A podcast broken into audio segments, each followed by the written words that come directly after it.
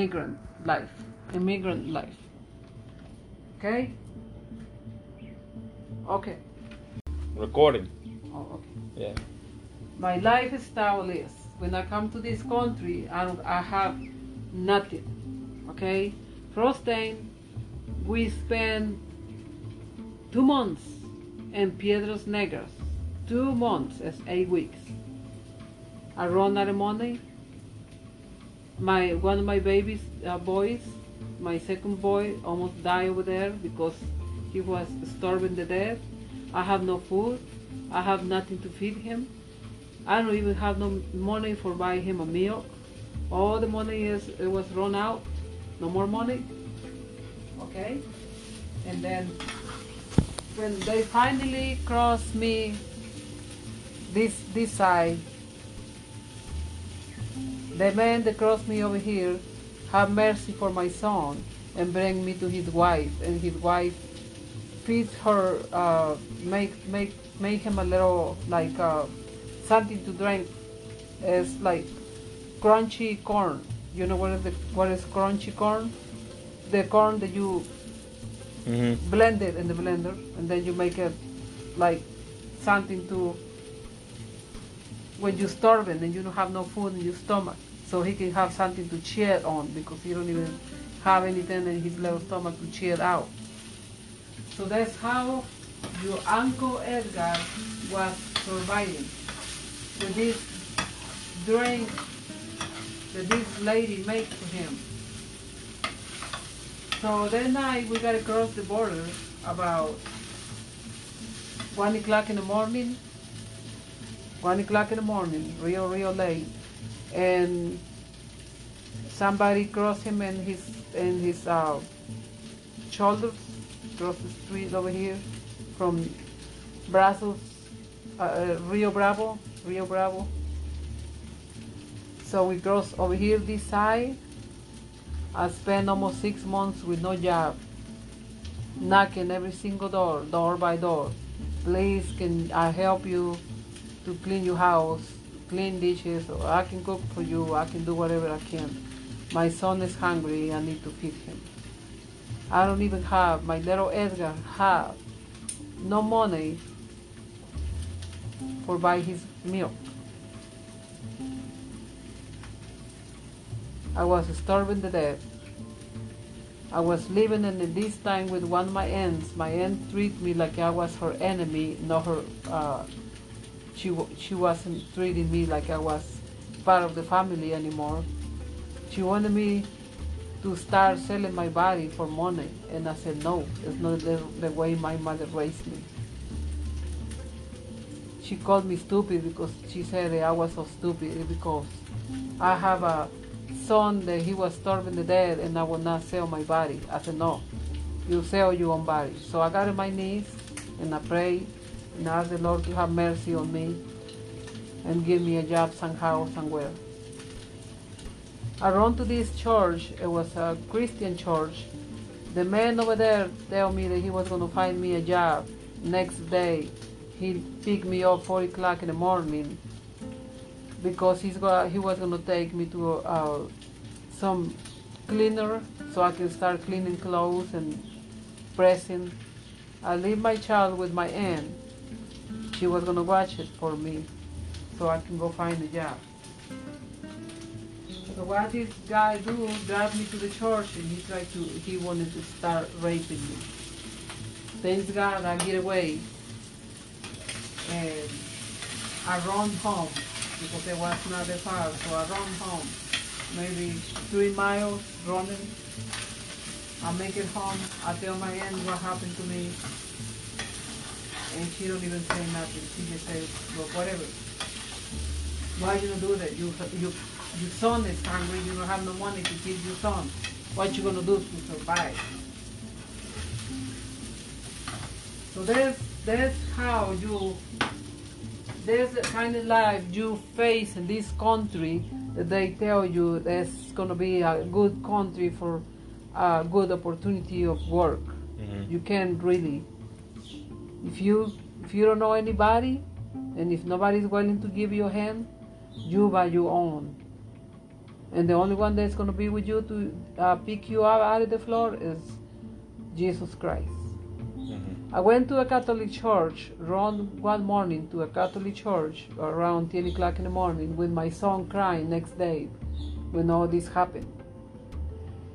And I was crying and I, got on my knees and I, I said, Lord, I can't take it no more. Please, you gotta bless me. I need a job. I need a job. I left one little girl behind with my grandma, three years old. It was Minerva Borde. She was left over there. The father for the Catholic Church got mercy on me and he saw me crying. He said, No, cry, here you go. He gave me $20. With those $20, I think I won the lottery, so I spent $10 on my son and myself something to eat. I buy a little chicken and I went and cooked the chicken and one half a gallon of milk, and the rest of it I got ten dollars left. I sent my mother a note with ten dollars, folding in uh, aluminum folding, aluminum foil. So she money that she never even got, somebody stole it. Mm. It was my sister or, or my niece over there in Mexico. So my daughter keeping living with my mom. I was worried that she may be starving to death.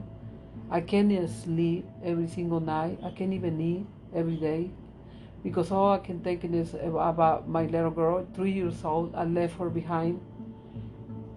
Every single night that I go to, I go to bed, I can see people raping my my little girl, my own cousins, my own family raping my my little girl. Or she go in the lake and somehow she drown on this water. I jump in there trying to find my girl. I can't find my little girl. Oh, everything I can find is her little clothes and some uh, uh, limbs in the water. It was pretty hard for me to wake up and screaming and crying again. You can't eat. You can't sleep when your child is away from you. But this is immigrant's life. They come from somewhere. She don't know anybody. She don't know what to do to survive. Then finally God blessed me. And I, and I find a job in this Progress Laundry in Franklin, Waco, Texas, mm-hmm. United States. I met my husband, the man, the man that I, I was asking God to, to give me a, a man so I can marry and go pick of my daughter. Yeah, somebody or everybody will think, well, she married because the papers. I don't care what anybody think. Everything I, I, I think that I have to go pick of my daughter the same way I promised. When I left my little girl, she was holding my two feet with her two little arms. Mommy, please not leave me over here with grandma. Please not leave me. Please not leave me. Take me with you. My heart is caught in a million pieces. And what I do, I have to slap her real hard in the face so she can quit screaming and crying and going insane. I have to walk away and I call, call her after I slap my little girl, three years old. I slap across her little face. It was the only way she quit crying and lose my legs, let my little legs go. So now I married this man. It was American. I said, finally, I'm going for my girl. Because I promised to my little girl, if you let me go, I promise I will come back and pick you up in two years. I promise. I don't know what I have to do, and I don't care what I have to do, but I'm coming and pick you up in two years. After two years, I went and picked my daughter. I was so happy. Like everything cost. When I first picked up my little girl, my husband now, Kenny Cooper, me and him, we went and picked my little girl, went to Mexico City, rent a motel. The first thing he done, slap the chair of my little girl, slap at the back and forth her two little cheeks because the little girl went to sleep with her mommy right beside because she's been spending two years, two long years without seeing her mom. So for this, she don't run, so she gotta get slapped. and beat the children. This is the kind of sacrifices as illegal immigrant have to put it on to survive and provide for her own kids. I coming over here in this country, I have another baby, my next one. I was pregnant already. My husband, a United States American like everybody else. And I don't care if I hurt somebody else's feelings. Living out of the fat of the land of United States, I never did it because I never asked for anything. I worked my butt off to provide for my kids. I never asked for the government, not for diapers, not for milk, not for nothing, not for deliver my kids over here. What did the Americans SO say? Oh, you have to get dressed and get ready so you can go and sit down and over there and sort your service so they can start controlling you pregnancy so they can give you milk and diapers and paying for you deliver your baby. I said, listen to me, sorry one. The government not open my lies to give a baby my stomach. You the one to done it. And you know what? Well, this is not Mexico. This is America. I said, let me tell you something, American shit. I'm Mexican, and that's not the way I've been raised. So you are gonna get up there and find yourself another job or working overtime or whatever. And if you wanted me go over there to social service, I tell you what, you you really want to be so sorry? Said, I, I can get out right now and go apply for a job.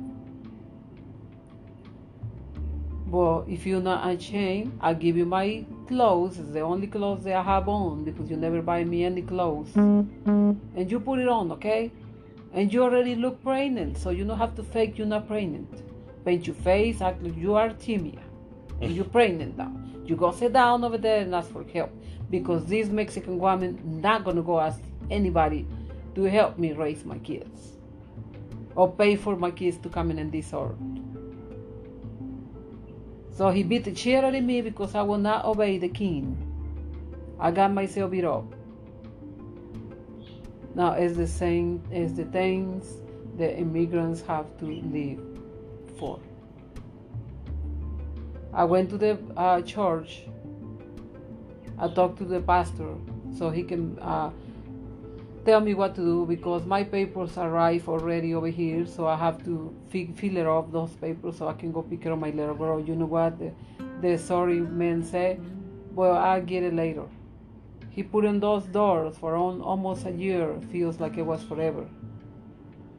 And until I coming with the pastor and the pastor talk to him, tell him if you don't fill out these papers for immigration for her, I will. Just give me those papers and I'll get it done for her. No, I will get it done. It's the only reason he fixed those papers so I can be living over here in this country legal. It's the things that we gotta go through when you're illegal immigrant for another country.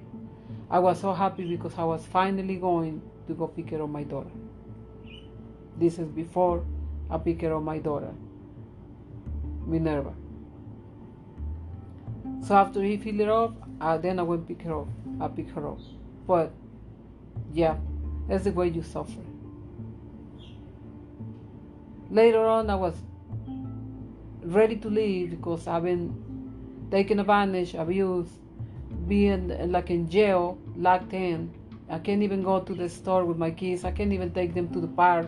I can't even go outside of the apartment that we was living because the door it was all the time locked. He locked me like an, I was an animal. I lived 16 years, almost 16 years locked in the cage. I wasn't allowed to talk to nobody. I wasn't allowed to go nowhere, just to be home, cook and clean and raise kids. Every time that he feel, he raped me and used me and abused me and go cheat on me. Never buy the kids clothes, never buy me clothes, not even underwear. So I was treated like a freaking slave. It's the things that illegal immigrant have to go through because they know you need the help. This ESO still in the uh, income tax for my kids every single year. My kids never see one dollar to buy themselves clothes or nothing, and he's getting paid. The government pay him a thousand dollars or maybe more for each kid. And where this money go? To his fat ass pocket. Okay? It's the life that this woman immigrant have to live. Now I'm so proud because finally I, I feel a little bit freedom. I have my own kids grown up. Everybody is married. Thanks God nobody nobody is dead, everybody is alive. But I have to suffer. So those papers cost me blood. To have my daughter besides me over here in the United States cost me blood and tears, starvation and hunger. This is the life the immigrants, some immigrants got to go through. Yeah, I got the chance to prostitute myself. My aunt said, why you not sell, you sell. One day, there was a man knocking in the door, telling me, giving me a lot of bunch of money. Diablo was touching me because he wanted me to start selling my body for money. I said, no, sir, thank you very much. I don't do that. He was giving me a wallet full of this stick with pure hundred dollars for selling myself, and I will not go for. I don't even have a penny to buy my son one gallon of milk. But I'm still not doing it because it's not the way I've been raised. So for anybody that they think that we're coming over here to take anything away from this country, believe me, I'm not coming over here to take anything for nobody. I'm coming over here to try to survive and give my kids a better life. And I can keep going and going and going after this. Raise my kids, broke my neck. My husband stole all the money that they give me for my neck broke. I have a say I, risk, risk I, I got a little bit money. It was like 27. They are, they are really have time enough to go and and pick it up from the bank because my one of my friends helped me. I don't even know how to do that. So maybe I got twenty eight or twenty seven thousand dollars. So I pay for this house. For me, this house has been a blessing. The Lord gave me this house because this house is, it was worth more than a hundred and thirty thousand dollars. So I got it for really nothing. God was watching over me. What the man do after he find out I went and get all the money out to buy the house for my kids after I break my neck, he tried to choke me, kill me, and choke me to death with my neck brace. But like I said, everything that we do, you pay for. Things immigrants have to go through that. That's life of me, uh, uh, some immigrants. This one was my life in United States. Now I'm happy because I finally have a, house, same house that God gives me because God gave it to me. With this little bitty money, the owners, I call the owners and I tell them what happened, and they and they say, well, the man said, let me talk to my wife, and if my wife say, okay, do you trust us to send us the twenty-seven or twenty-eight thousand dollars, whatever you have? I said yes, but I already lost everything, anyways. So I send them money order. They give, they send me the papers for the house. So now, on my own, I own my own house to help everybody that needs help in this life. Because once upon a time, I was without nothing, living in the streets with really nothing. Because my husband, every time that he gets mad, kick me out of the house and just kick me out of the house. I have no house, no place to go. So I know how to feel as homeless. And not because I have a house and I got a nice and neat things that this mean I don't know how to feel like having nothing. I know how to feel having nothing. But this is life. Hard life that sometimes we gotta swallow and keep going and live it. Living day by day hoping and pray my grandkids never have to live through that situation. Hoping and pray my kids never have to be without nothing. That's why before I die, I'm gonna leave some money to my grandkids and my kids. And if they choose to give it to their lazy wives, throw in the garbage, go have fun. It's because they don't know how these old women have to work hard to save every month for the payment, for the insurance. Some people think I'm crazy because they say I'm working for somebody else that, that that's not even my family. It's okay. No problem with me because when I have each kid, I promised to God that I was gonna take care of it until the end. And when I die, I will be happy that uh, my kids at least they have they're gonna have twenty five thousand dollars each one. Maybe it's not much, but at least they will have a down payment for a little house or something. At least they will not be homeless in the streets. And and if it's real real bad about it, at least they can give it to my grandkids if they don't want it. But I will believe in something. They will learn that they have an amazing mother. They never, that they, that they never will have one more like that. Sacrifice all her life for better life for my kids. That's what I did. This is my immigrant life. I can be going and going. I'm very proud of him. This is the life of an immigrant. My grandma's immigrant life. Yes, my, my grandma's immigrant life. If you want episode two, tune in next time. Thank you.